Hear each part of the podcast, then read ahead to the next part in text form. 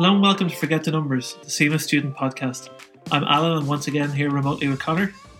This week in the show, we talk about how to take control of your career in lockdown. In our news story, we look at how the US China trade war takes its toll on global competitiveness before getting to this week's student question.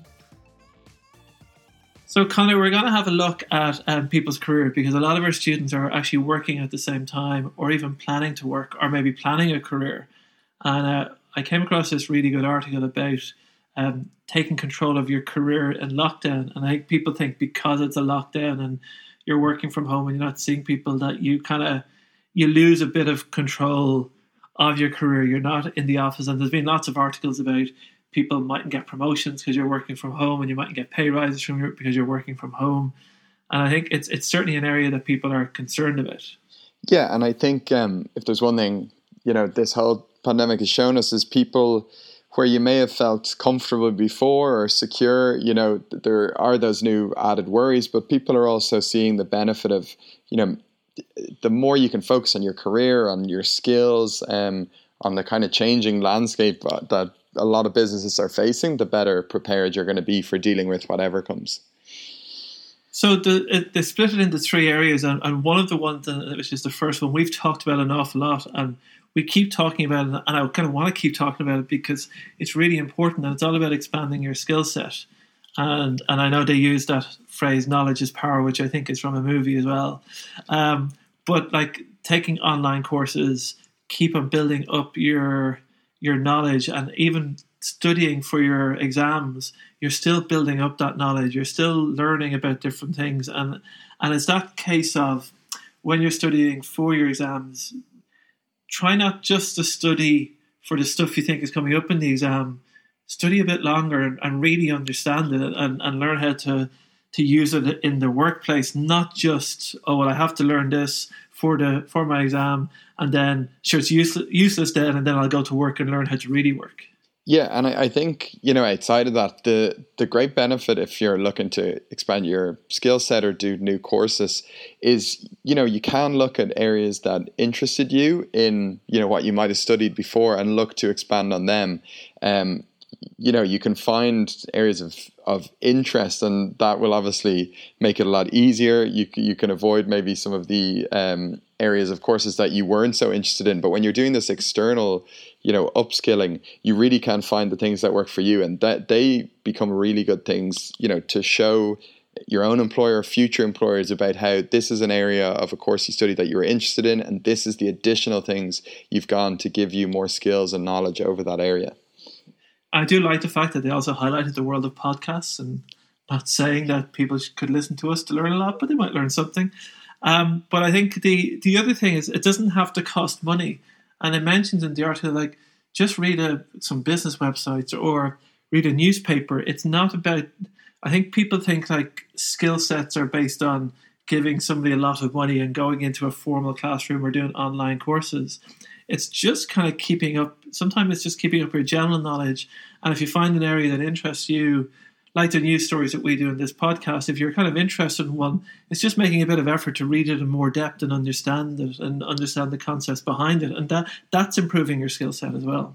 Yeah, I think it is the modern way now that everything comes in these slightly more bite-sized formats. But you know, people previously, if you thought about doing a course, it, you were thinking about doing, you know, a three month course in classrooms every night after work, whereas it's completely changed. That landscape now, you can, as you said, listen to podcasts or a series of podcasts. You can just read articles. Even our own CPD courses that we have, you know, they are designed that you can do courses within a couple of hours and that you get the value of those. So, you know, you, you really can fit it into your lifestyle and particularly at the moment, um, now is a good time to look to do that when people are looking for all sorts of expansion of skill sets. I've seen people, you know, the amount of people exercising, people baking bread, doing all these things because they're in their house. So it's it's really important to think of that.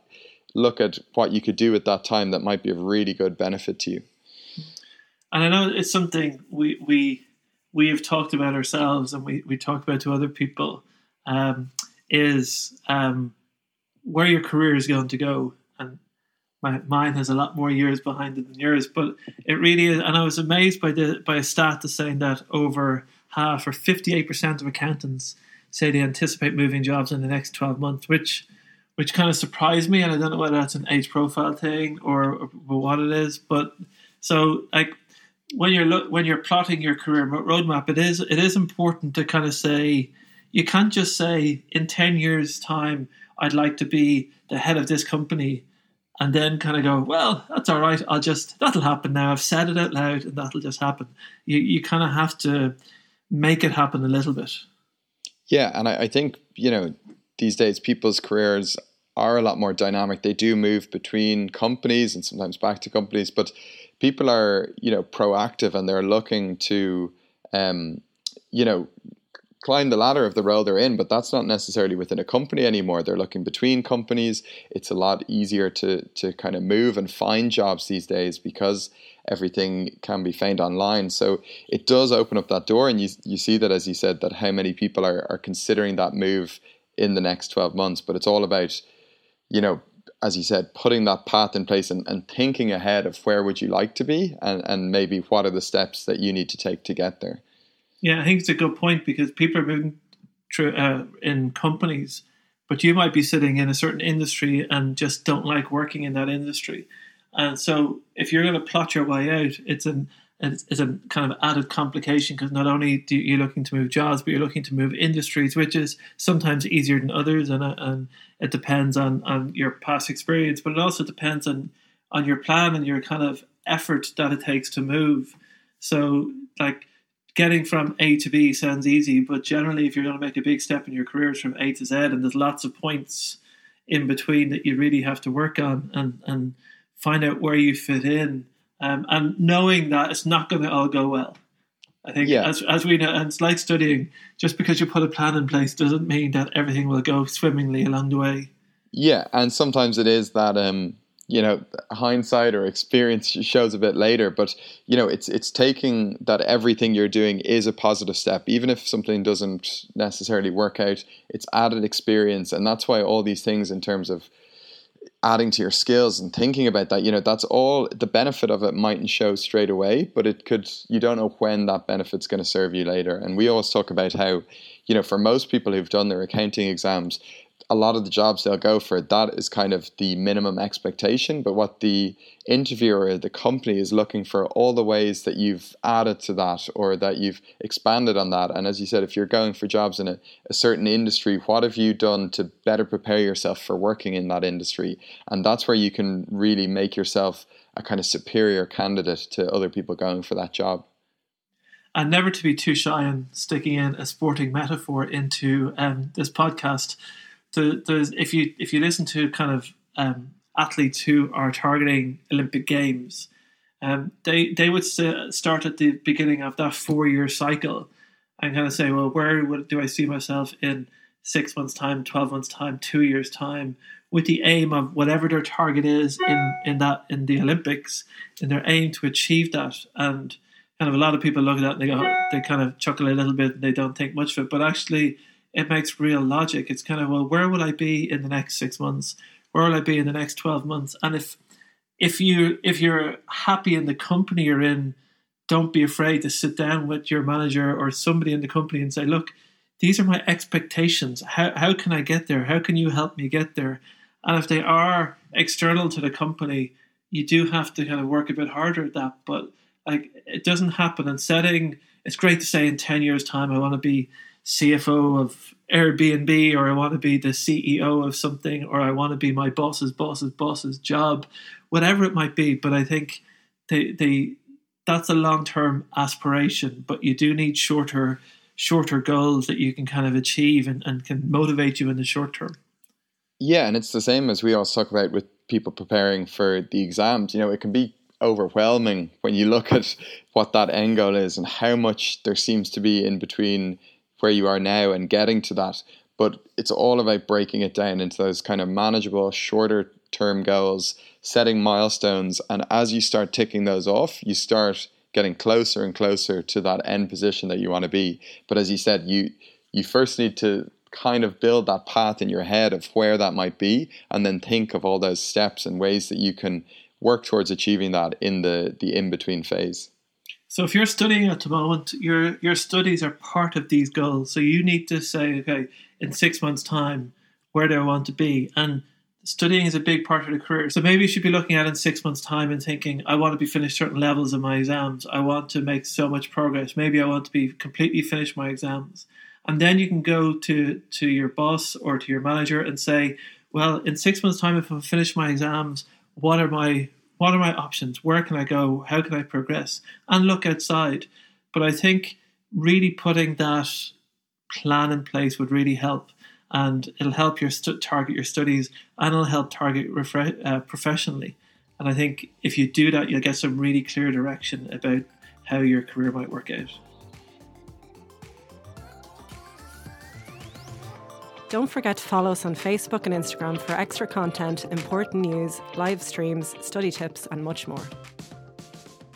So, Connor, um, this week's story, um, I actually found it and, and, I was reading it. I actually enjoyed reading it because it's it's this whole. There used to be price wars, and, and, and you look at game theory, and you kind of when two big kind of giants come together, and when they're when they're fighting, it's either one quickly wins or they just nip at each other all the time. And without noticing, it seems that the U- U.S. and China have kind of uh, taking bites out of each other, and other countries are kind of going, "Oh, this is an opportunity," and they're kind yeah, of jumping ahead of them and I'm not kind of sad about it, really.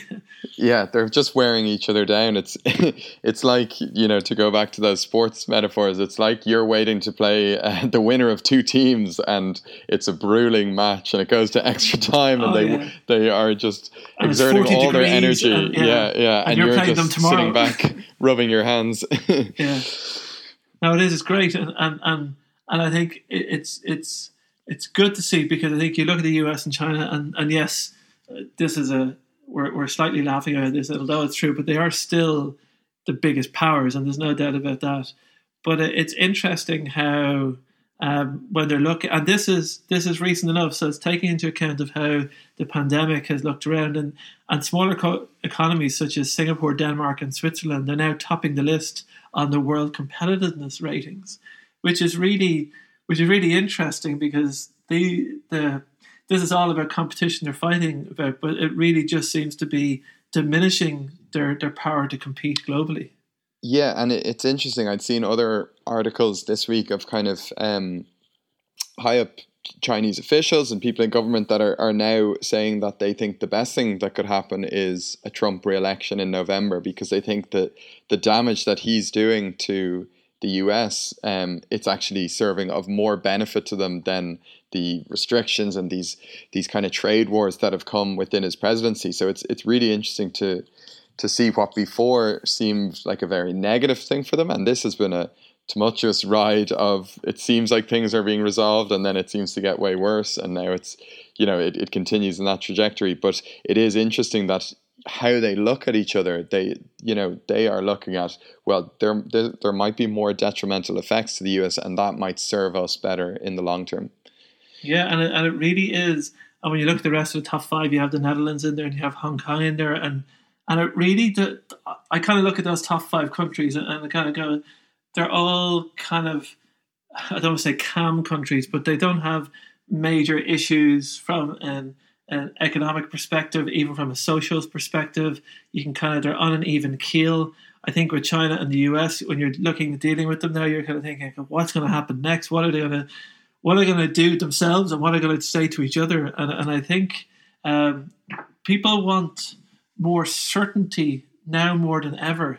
And I think if if if that trade war continues, it, it reduces the amount of certainty, and I think yeah. other countries will definitely benefit from that and I think you know what a lot of people are seeing is is one of the things that is quite certain is because they are such big um, countries and they have this ego attached to them that they won't back down. And it, it doesn't you know when you see them at this kind of loggerhead it, it doesn't seem like something that either is going to back away from to find a resolve until what might happen is where they reach a point where they realize how much it's having an effect on both of their competitiveness as they slip down these rankings. I thought the other one, um, just within that article, that's interesting is that the UK, you know, is is climbing up spots, um, even ahead of I think where, where China had been. So, kind of showing that maybe uh, the the perception there is is slightly changing too. Try us for free by registering for a basic plan on learnsignal.com to get everything you need to pass your exams. So, Alan, our question this week is from a student who's asking Should I go back to exam centres to take my exams? Yeah, it's an interesting one because CIMA yesterday, I think most students will have received it at this stage, and if not, check your email um, about how noting how exam centres are opening um, again in certain areas and regions, and again, it could depend on where you are, and also at the same time saying that you could still do it from home, and and to be honest, it really comes down to personal preference. I think there might have been a number of students who did their first ever CIMA exam kind of with the remote proctoring. And I think, like everything else, if you had a good experience, you'll be more open to doing it again. If you had a bad experience, you say, oh, it's not for me. And I think it's as simple as that. I, I think also that some people are more comfortable in the the rigidness of an exam center, if you want to call it that, in the fact that they, they go to somewhere different and they sit down and they, they can get more focused. And not everybody has a quiet room to go ahead and do an exam or a quiet house or lives in a quiet neighborhood or whatever it might be. You could be in a house with a big construction site right across the road and it mightn't be practical. So I don't think really, I think when you get into the exam, there shouldn't be that much different. It all comes down to what you're most comfortable with. And I think in any exam, we would always say that however, if you can make yourself the most comfortable, you're going to be more relaxed and you're going to have more knowledge effectively coming out and helping you in the exam. So I don't think you should feel pressure doing one way or the other. I think you should stick to what you're comfortable with and, and kind of stick with that throughout your journey.